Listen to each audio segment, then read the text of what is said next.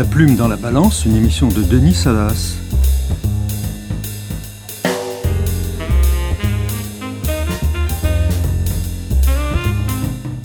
Et aujourd'hui, je reçois Judith Lioncan.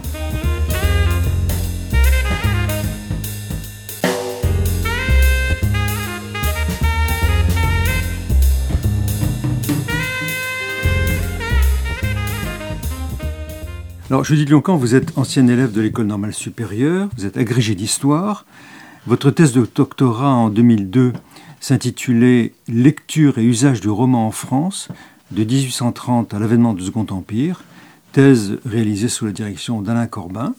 Vous avez été maîtresse de conférences à l'école des hautes études en sciences sociales, puis directrice d'études au Centre de recherche historique depuis 2018 et euh, votre séminaire de recherche s'intitule Histoire et littérature, faire de l'histoire avec la littérature. Et vous êtes auteur ou autrice de l'édition de l'ouvrage de Michel Borowitz, Écrit des condamnés à mort sous l'occupation nazie, 1939-1945, dans la collection Telle chez Gallimard, qui nous occupera aujourd'hui. Bonjour.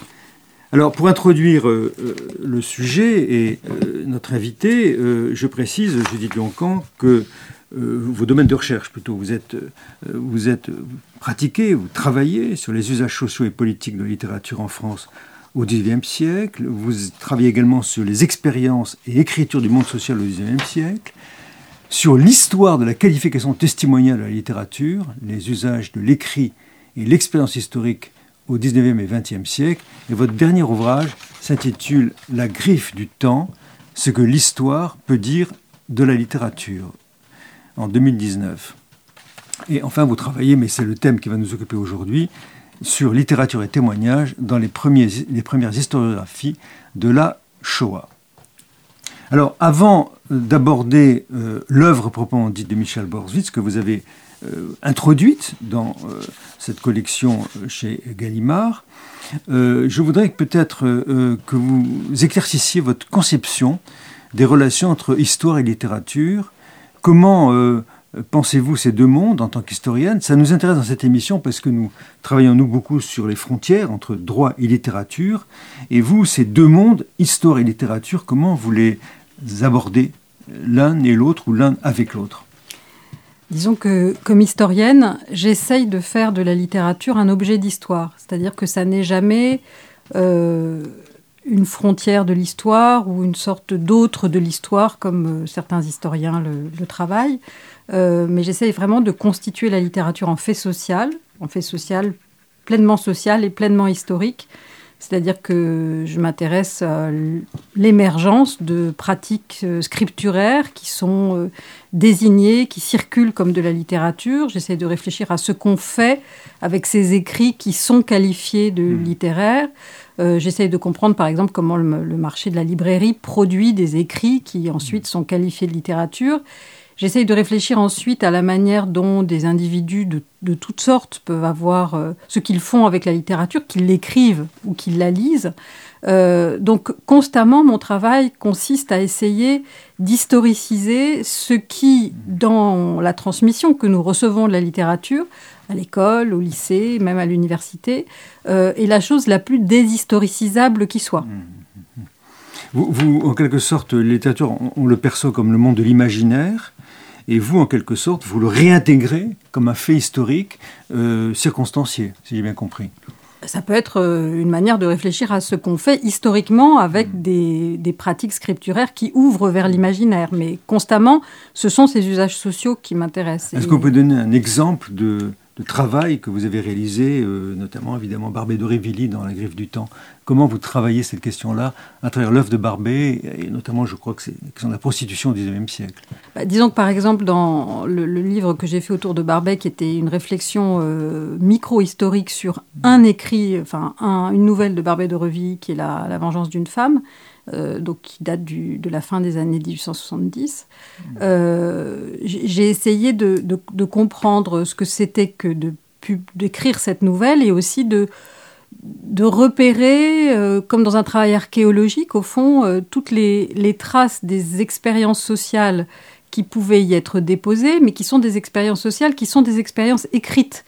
Euh, je me suis notamment intéressée à la relation entre l'écriture romanesque de Barbet de Revilly et la manière dont la prostitution au XIXe siècle ne cesse jamais d'être un objet d'écriture et que vient faire la littérature dans l'écriture de la prostitution, euh, dans par exemple les rapports avec l'écriture médicale, mmh. l'écriture des enquêteurs sociaux, l'écriture administrative ou politique. Qu'est-ce que porte la littérature à la connaissance de la prostitution au XIXe siècle?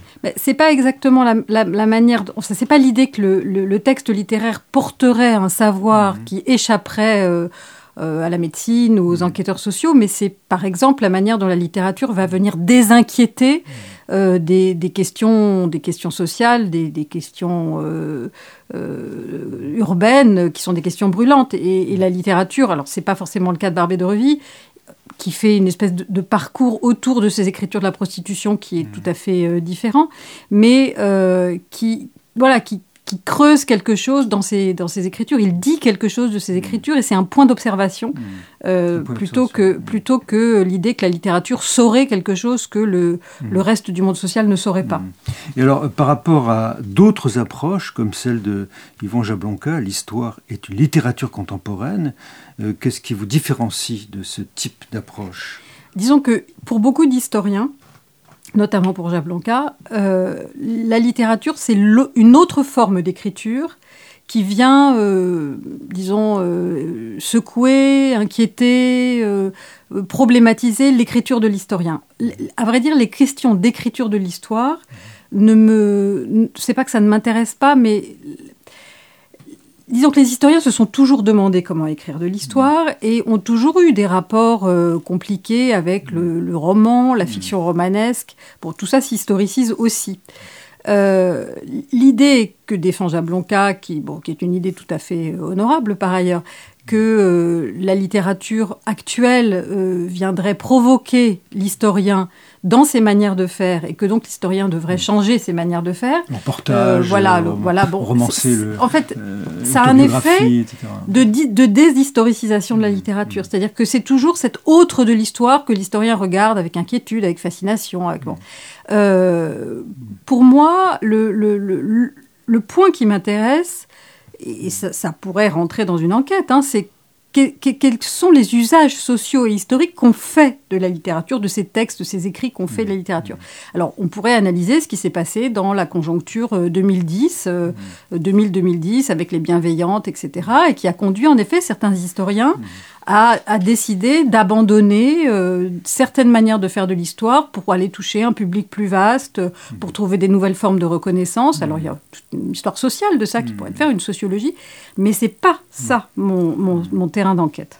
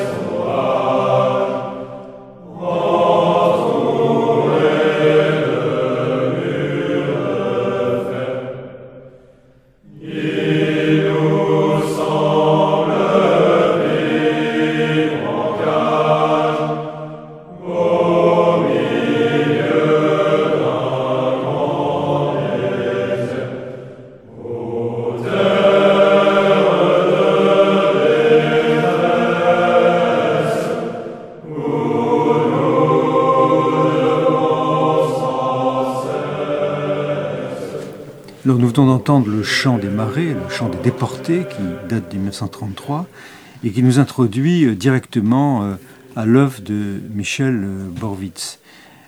Alors, qui est Michel Borwitz, Judith Lioncan Comment avez-vous pris connaissance de son œuvre?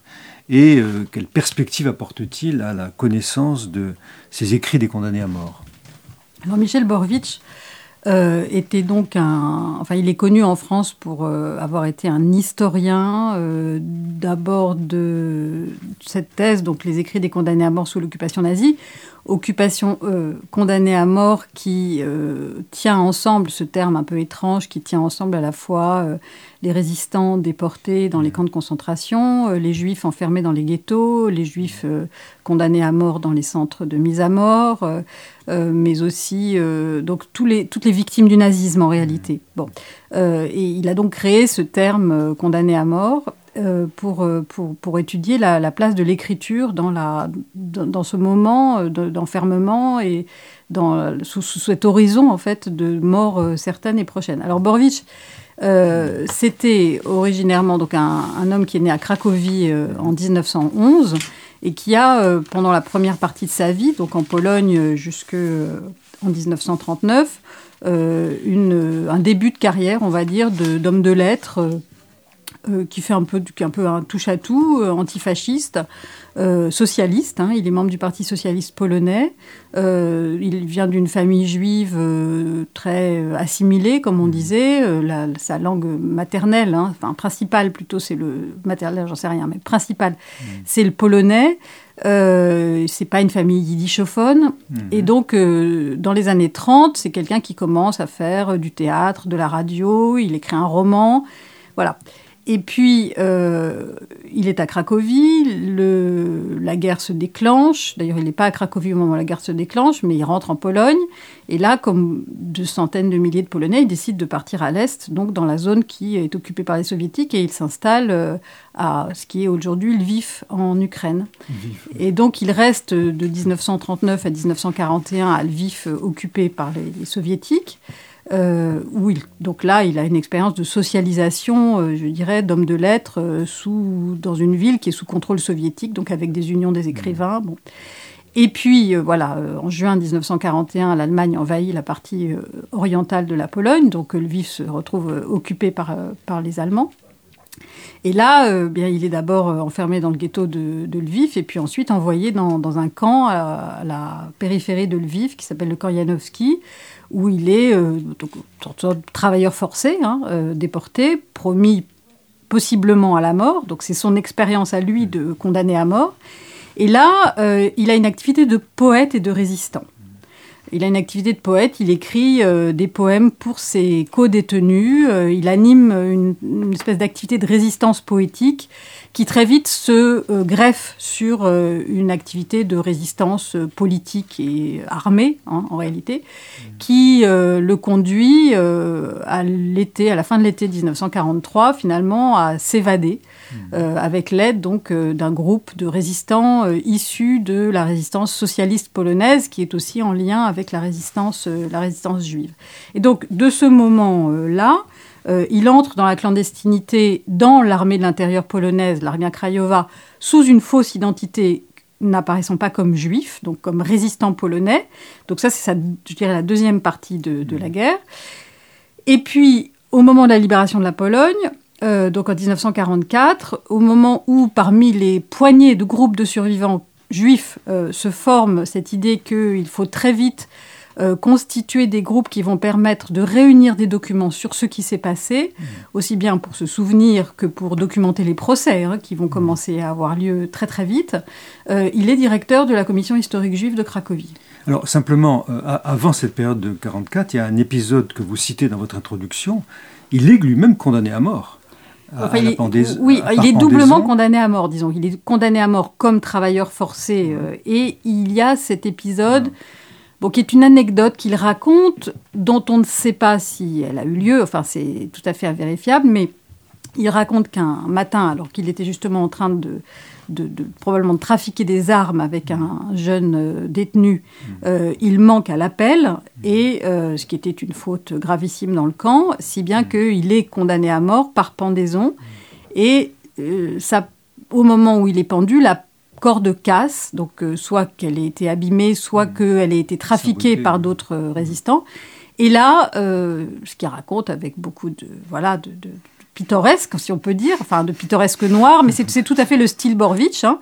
Euh, eh bien, l'officier euh, qui euh, organise la pendaison décide d'appliquer une vieille coutume, voilà, coutume germanique, dit-il, qui est de gracier le condamné dont la corde a été coupée. Alors, il n'y a aucune raison de ne pas le croire, mais en fait, ce que montre cet épisode, et, là, on vient à la question de l'écrit c'est comment le fait de pouvoir écrire une histoire, le, seul fait de pouvoir écrire une histoire à la première personne, c'est-à-dire il m'est arrivé ça, est déjà un moyen de réhumaniser une expérience qui est une expérience de déshumanisation. Donc même si l'anecdote euh, est un peu enjolivée, et après tout, en fait, on n'en sait rien, puisqu'il n'y a évidemment pas d'archives de, cette histoire, il n'y a pas de témoins, pas d'archives, etc. Enfin, les témoins qui existaient de cette histoire sont, tous, sont tous morts. Euh, voilà, ça montre bien, on est déjà dans l'objet du livre, hmm. qui est la question de à quoi ça sert l'écriture, et l'écriture, ça sert à réhumaniser. Hmm. Alors, vous, évoquez la, euh, les périodes de 44, la recherche des, écrits, des textes, des poèmes, des, euh, différents écrits, et, vous évoquez aussi son parcours en France, et notamment l'influence de Georges Gurvitch. Alors, il faut enfin, faire une petite, euh, faire une petite, une petite jonction. Hein. Donc, euh, il dirige la, la, la, la, commission historique juive de Cracovie en 1944. Euh, il fait ça pendant trois ans. Et là, euh, d'une part, il publie beaucoup de choses. Il publie des recueils de poèmes des camps. Mmh. Euh, il publie une analyse de ces poèmes des camps. Il publie plusieurs monographies. Il a une activité d'éditeur. Il publie plusieurs livres qui vont devenir des sources importantes sur l'histoire de la Shoah. Et en 1947, parce qu'il est socialiste et qu'il ne veut pas se rallier au Parti communiste, au Parti ouvrier, qui a pris le pouvoir, il, euh, il comprend qu'il ne peut pas rester, mmh. et donc il décide de venir à Paris. Mmh.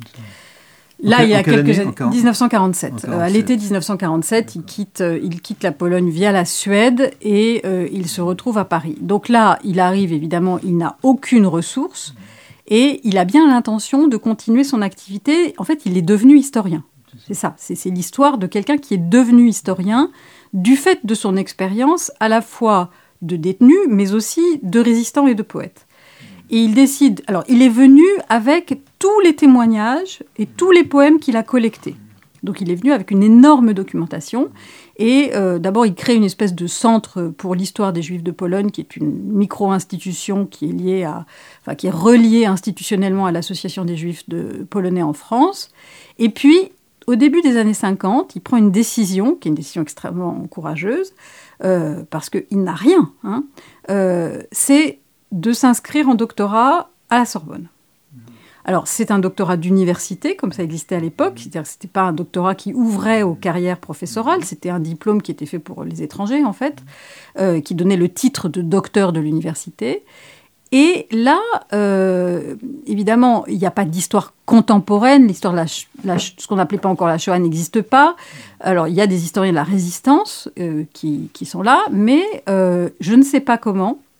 Il est mis en contact avec Georges Gurvitch, qui règne à l'époque sur la sociologie française, il est professeur de sociologie à la Sorbonne. Alors probablement, il y avait entre eux des affinités qui étaient des affinités de parcours, enfin voilà, même décalées dans le temps, des affinités d'exilés. En réalité, ces relations avec Gurvitch, pour ce que j'en sais, c'est-à-dire pour les traces qu'elles ont laissées, euh, n'ont pas été très approfondies. En revanche, on voit bien l'influence de la sociologie de Gurvitch dans la manière dont il a construit son travail. Simplement, euh, effectivement, vous avez, raison, il y a une influence très nette, puisque la première partie de son, de son écrit s'intitule Les cadres sociaux, mais en même temps, ça, nous intrigue, cette proximité, enfin, cette relation avec Gurvitch, parce que Gurvitch lui-même euh, était en relation avec le monde des sociologues euh, parisiens, notamment des sociologues du droit, qui nous a, euh, Oriou, Duguy, etc. Mais il s'est surtout toujours senti comme un peu l'exilé de la tribu, le, dernier, celui, qui n'arrive pas à s'intégrer dans dans le monde de l'université française. Et ces deux exilés qui se rencontrent produisent quoi au bout du compte Est-ce que comment quelle est l'influence de Gurvitch sur euh, la réflexion euh, historiographique de, de, Borwitz? Alors, ce qui, est intéressant, c'est que Borwitz a déjà euh, un début de réflexion sur le, le phénomène de l'écriture dans les, dans les camps et dans les ghettos. C'est quelque chose qu'il a commencé à objectiver ou à mettre à distance après en avoir été un praticien. Et euh, Gurvitch, je pense, va donner une impulsion décisive à ce geste d'objectivation de deux manières.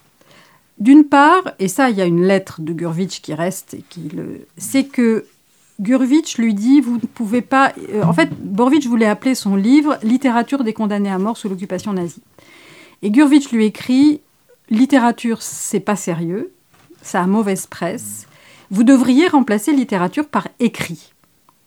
Et donc, ça, c'est le premier geste du sociologue qui est de se retirer de la question de la valeur, puisque la littérature, c'est la question de la valeur, ou de la non-valeur, disons, pour un sociologue, et de regarder le fait social de l'écriture, que ces écritures soient qualifiées, reconnues, perçues, circulant comme littérature ou pas.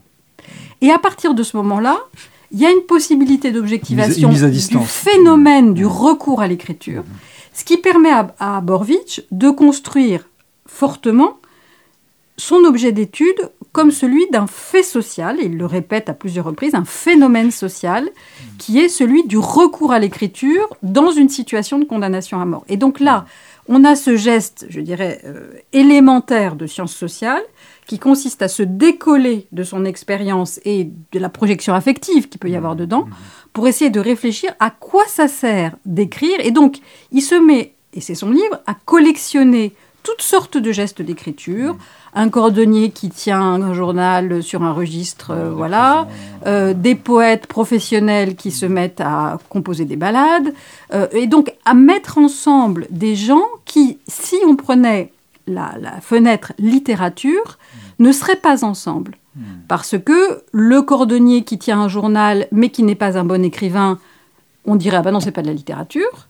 Et le grand poète qui se met à faire des ballades, lui, il serait au centre de l'observation, mais on ne verrait pas le rapport qu'il a avec le cordonnier qui tient un journal. On, voit bien euh, l'objectivation euh, impulsée en quelque sorte par, par sur l'approche méthodologique. Euh, simplement, j'ai été frappé par le panorama très large qu'il nous présente. Ce mot de condamné à mort lui-même, rassemble des juifs, mais aussi beaucoup d'autres personnes. Donc comment il conceptualise ce, concept de condamné à mort? Alors, ça, fait partie, disons, de ce mouvement qui, qui, qui, qui, le conduit, lui, à euh, s'extraire de son expérience judéo-polonaise pour aller s'inscrire en thèse à la Sorbonne. Hmm. Et c'était clair que s'inscrivant en thèse à la Sorbonne, il ne pouvait pas faire l'histoire de ce qui avait été son unique expérience, mais qui reste quand même le cœur du livre, et hmm. d'ailleurs il le dit très clairement dans l'introduction, hmm. qui est le destin des juifs polonais.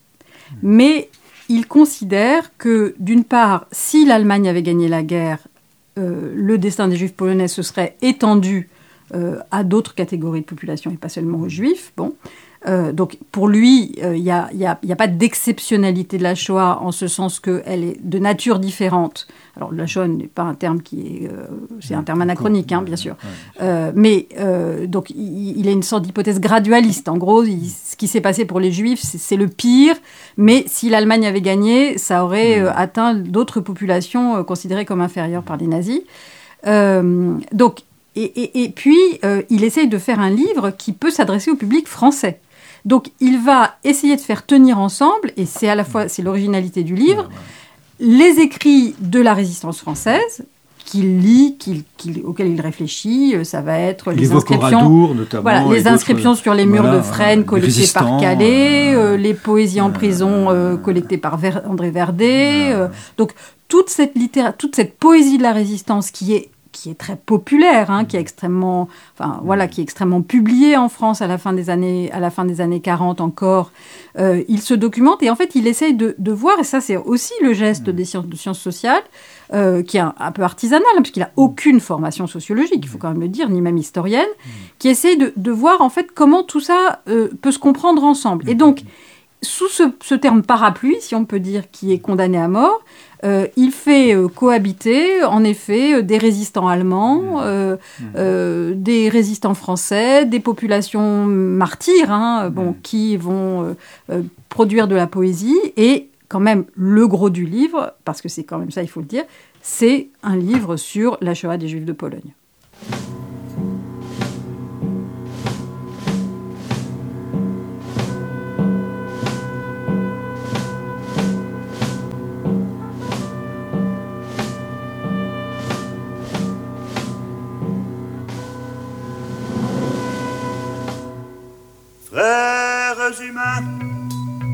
Qui après nous vivez.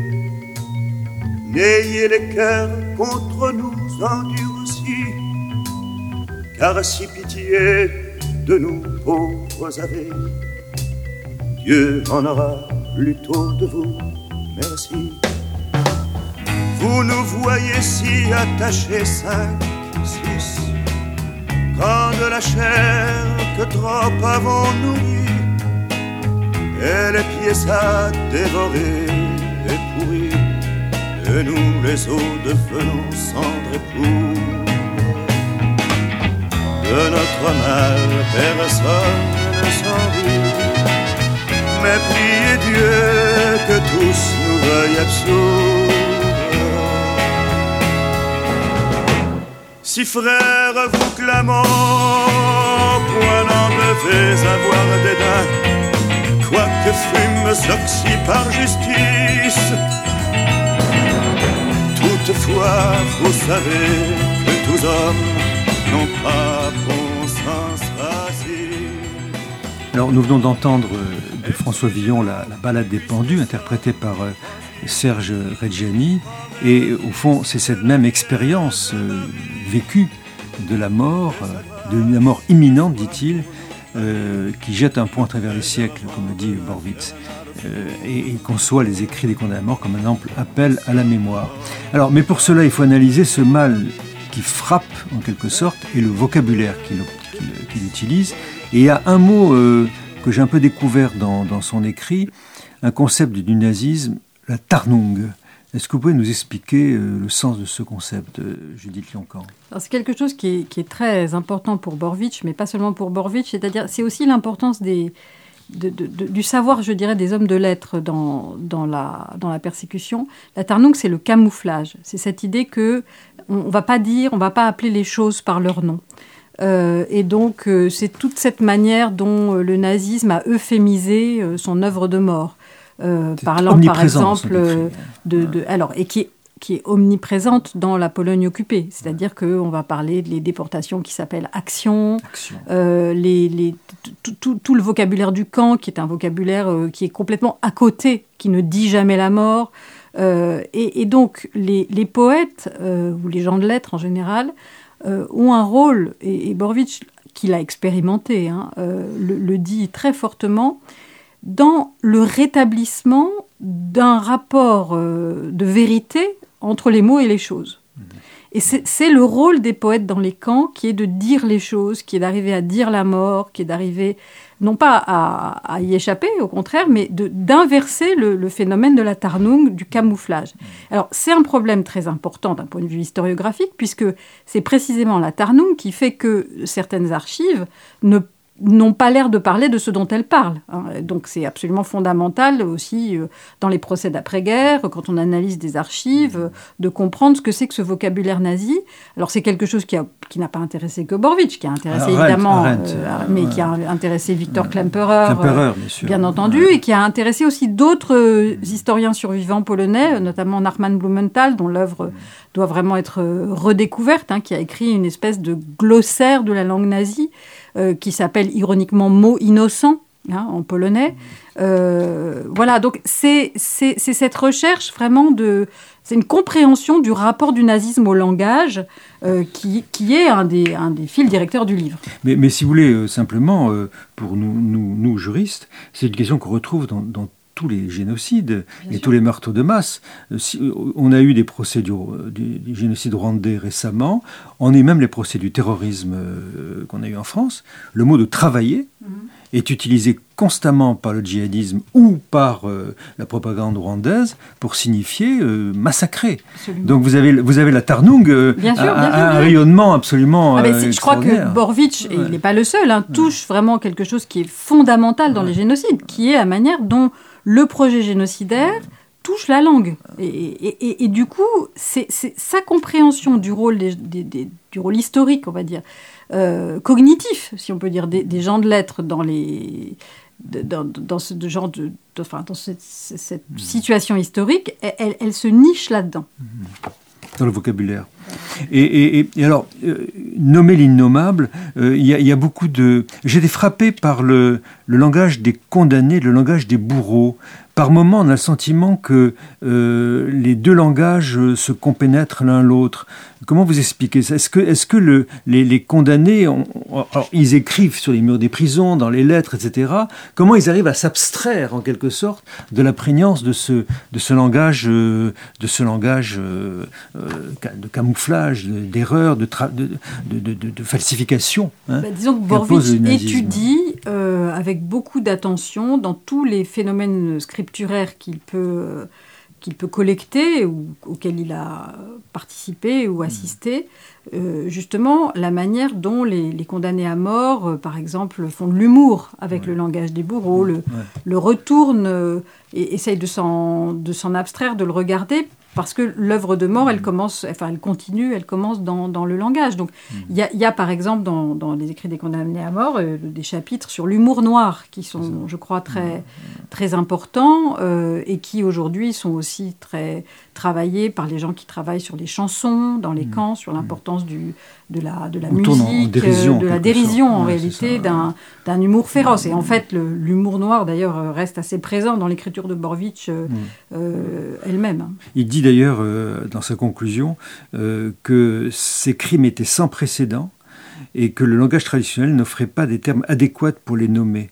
Les inventions allemandes dans ce domaine étaient donc les seules qui pouvaient satisfaire les besoins du moment en la matière. Donc l'invention euh, de ce vocabulaire euh, falsifié, en quelque sorte, correspond à un crime qui n'avait pas de, précédent dans, dans, l'histoire.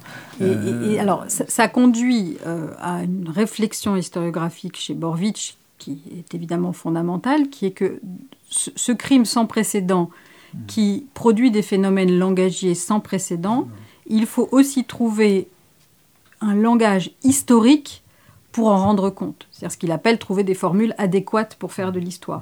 Et c'est cette idée que euh, ce qui s'est passé, et qu'on n'appelle pas encore la Shoah, qu'on appelle le Hurben dans le monde yiddishophone, la catastrophe, euh, va euh, nécessiter une toute autre manière d'écrire l'histoire. Mmh. Et euh, Borvitch, les écrits des condamnés à mort, sont aussi une réponse à mmh. cette inquiétude, mmh. Et, ne serait-ce que le fait de prendre comme objet les écrits et non pas euh, les expériences. Mais d'ailleurs, le, défi est le même pour les... je fais un contrepoint juridique, hein. le défi est exactement le même pour, pour les juristes. Quand Lemkin invente le concept de génocide. Il le dit explicitement dans ses, écrits. Euh, c'est pour faire euh, avoir un effort d'imagination euh, à la hauteur, en quelque sorte, en, l'inversant, de celui des, bourreaux. Donc le mot de génocide qui a eu la fortune qu'il a connue par la suite était mettait au premier plan les forces imaginantes du droit, comme dirait Mireille Dalmas-Marty, pour répondre appliquer à la hauteur où elle devait se situer euh, la, force de, la, bonne réponse au fond à apporter à la l'invention des, des, bourreaux. L'autre réponse c'est le patrimoine culturel.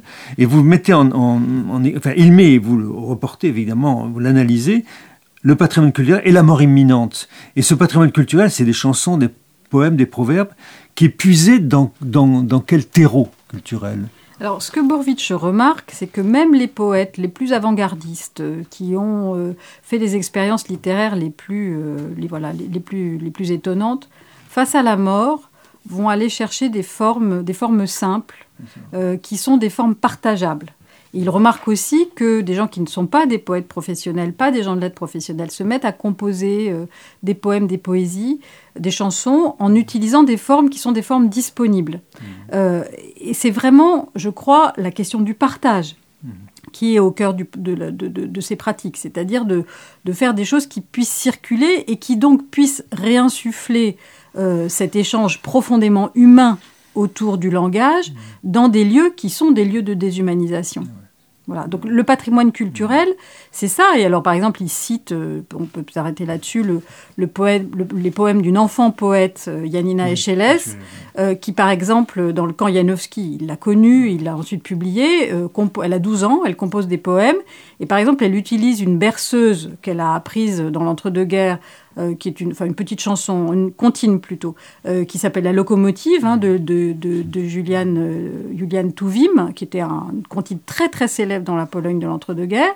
Et sur le canevas de locomotive, avec le chouchou de la locomotive, elle transforme ça pour faire un poème sur Belzec, le, camp de, le, centre de mise à mort.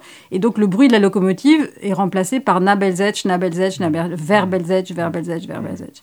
Et donc voilà, donc ça c'est aussi, et c'est extrêmement frappant d'un point de vue poétique, euh, mais c'est aussi quelque chose qui fait que ça se partage.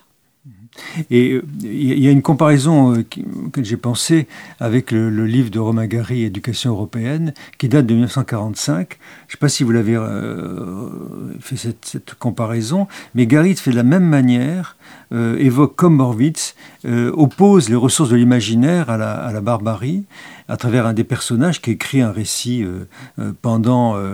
c'est un récit sur, la, résistance polonaise à l'occupation nazie. Et je vous cite ce paragraphe que, Gary met dans la bouche de son personnage, la vérité est qu'il y a des moments dans l'histoire, comme celui que nous vivons, où tout ce qui empêche l'homme de désespérer, tout ce qui permet de croire et de continuer à vivre, a besoin d'une cachette, d'un refuge. Ce refuge, c'est parfois une chanson, un poème, une musique, un livre. Je voudrais que mon livre soit un de ces refuges, qu'en l'ouvrant après la guerre, quand tout sera fini, les hommes retrouvent ce bien intact, qu'ils sachent qu'on a pu nous forcer à vivre comme des bêtes, mais qu'on ne nous a pas pu nous forcer à désespérer. Il n'y a pas d'art désespéré, le désespoir est seulement un manque de talent. On n'a pas pu nous forcer à désespérer. C'est aussi le pari de Borwitz. Oui, mais c'est le pari de beaucoup, euh, je dirais, d'intellectuels qui ont traversé ces années en déportation. Euh, je pense à Jean Quérol, euh, qui a écrit, qui est le, celui qui écrit le texte de Nuit et brouillard de, de René, et qui continue à publier, enfin, à écrire des poèmes à Mauthausen. Euh, donc c'est aussi... Euh, enfin, et, Borvitch participe à cette expérience. Et en fait, ce qui est, je crois, très important dans ce livre, c'est qu'il est le premier historien de ces questions. Mmh. Et peut-être le seul, à vrai dire. Mmh. Vous n'avez pas le sentiment que euh, ces écrits euh, euh, qu'il recense, c'est aussi le thème de l'adieu? Quand on est face à, la mort imminente, l'adieu, qui est un, rituel d'humanité en quelque sorte, ne peut pas se, mettre en place. Et l'écrit fait office de, rituel funéraire. vous savez, Paul Celan parle de la tombe creusée dans les nuages pour évoquer. Est-ce que c'est une manière de briser la violence de la mort par le rite de l'écriture? Beaucoup des poèmes auxquels il s'intéresse et qu'il collecte sont des poèmes qui s'appellent tombeaux, hein, qui sont des tombeaux poétiques, qui sont donc des rites funéraires. Ce sont des poèmes où, par exemple, vont être dits les noms des gens qui n'auront jamais de, sépulture. Euh, ce sont des poèmes qui effectuent en effet une forme de ritualité funéraire à défaut de, à défaut d'autre chose. Mais on peut dire, je dirais, un, un deuxième niveau, c'est que le livre de Borwitch est aussi un tombeau pour ses tombeaux. C'est-à-dire que parce que c'est une extraordinaire collection d'écrits euh, poétiques, euh, enfin en vers ou en prose, d'écrits de condamnés à mort, auxquels à la fois il donne une histoire, mais aussi il donne une espèce de, sépulture, c'est-à-dire de lieu vers lequel on puisse se tourner pour savoir que ça a existé. Absolument, un tombeau, un tombeau pour l'ensemble de ces, récits qui sont historicisés et transmis en quelque sorte aussi par Borwitz, par l'œuvre qu'il a accomplie. Vous retrouvez toutes ces références, euh, et notamment euh, les écrits des condamnés à mort sous l'occupation nazie de Michel Borwitz, introduites par euh, Judith Lioncan dans notre émission, sur la page de notre émission La Plume dans la Balance, une émission préparée et réalisée par Léobardo Arango. N'oubliez pas de vous abonner à cette émission pour ne manquer aucun épisode, à nous suivre sur les réseaux sociaux, et pour finir, le poème de Louis Aragon, Nuit et brouillard, mis en musique par Jean Ferrat. Ils étaient cent, ils étaient les milliers, et maigres, tremblants dans ces wagons plombés, qui déchiraient la nuit de leurs ongles battants. Ils étaient des milliers, ils étaient vingt et cent. Ils se croyaient des hommes, n'étaient plus que des nombres, depuis longtemps leurs dés avaient été jetés, mais que la main retombe, il ne reste qu'une ombre, ils ne devaient jamais plus revoir un été.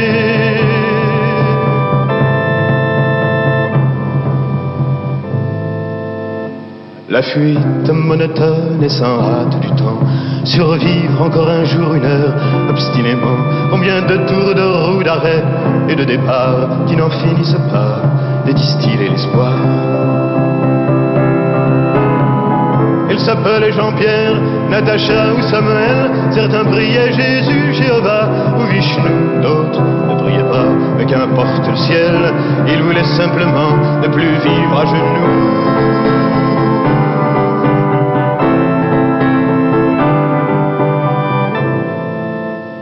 Ils n'arrivaient pas tous à la fin du voyage. Ceux qui sont revenus peuvent-ils être heureux? Ils essaient d'oublier, étonnés qu'à leur âge, les veines de leurs bras soient devenues si bleues. Les Allemands guettaient du haut des miradors, la lune se taisait comme vous vous taisiez, regardant au loin, regardant dehors, votre chair était tendre à leurs chiens policiers.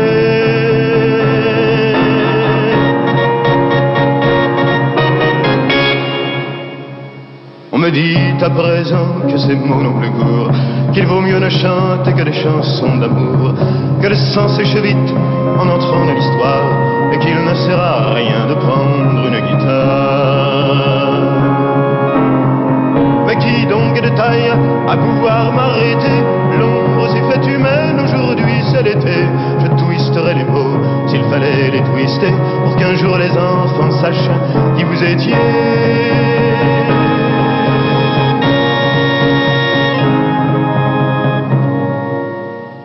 Vous étiez un vous étiez des milliers, nus et maigres, tremblants dans ces wagons plombés, qui déchiriez la nuit de vos ongles battants.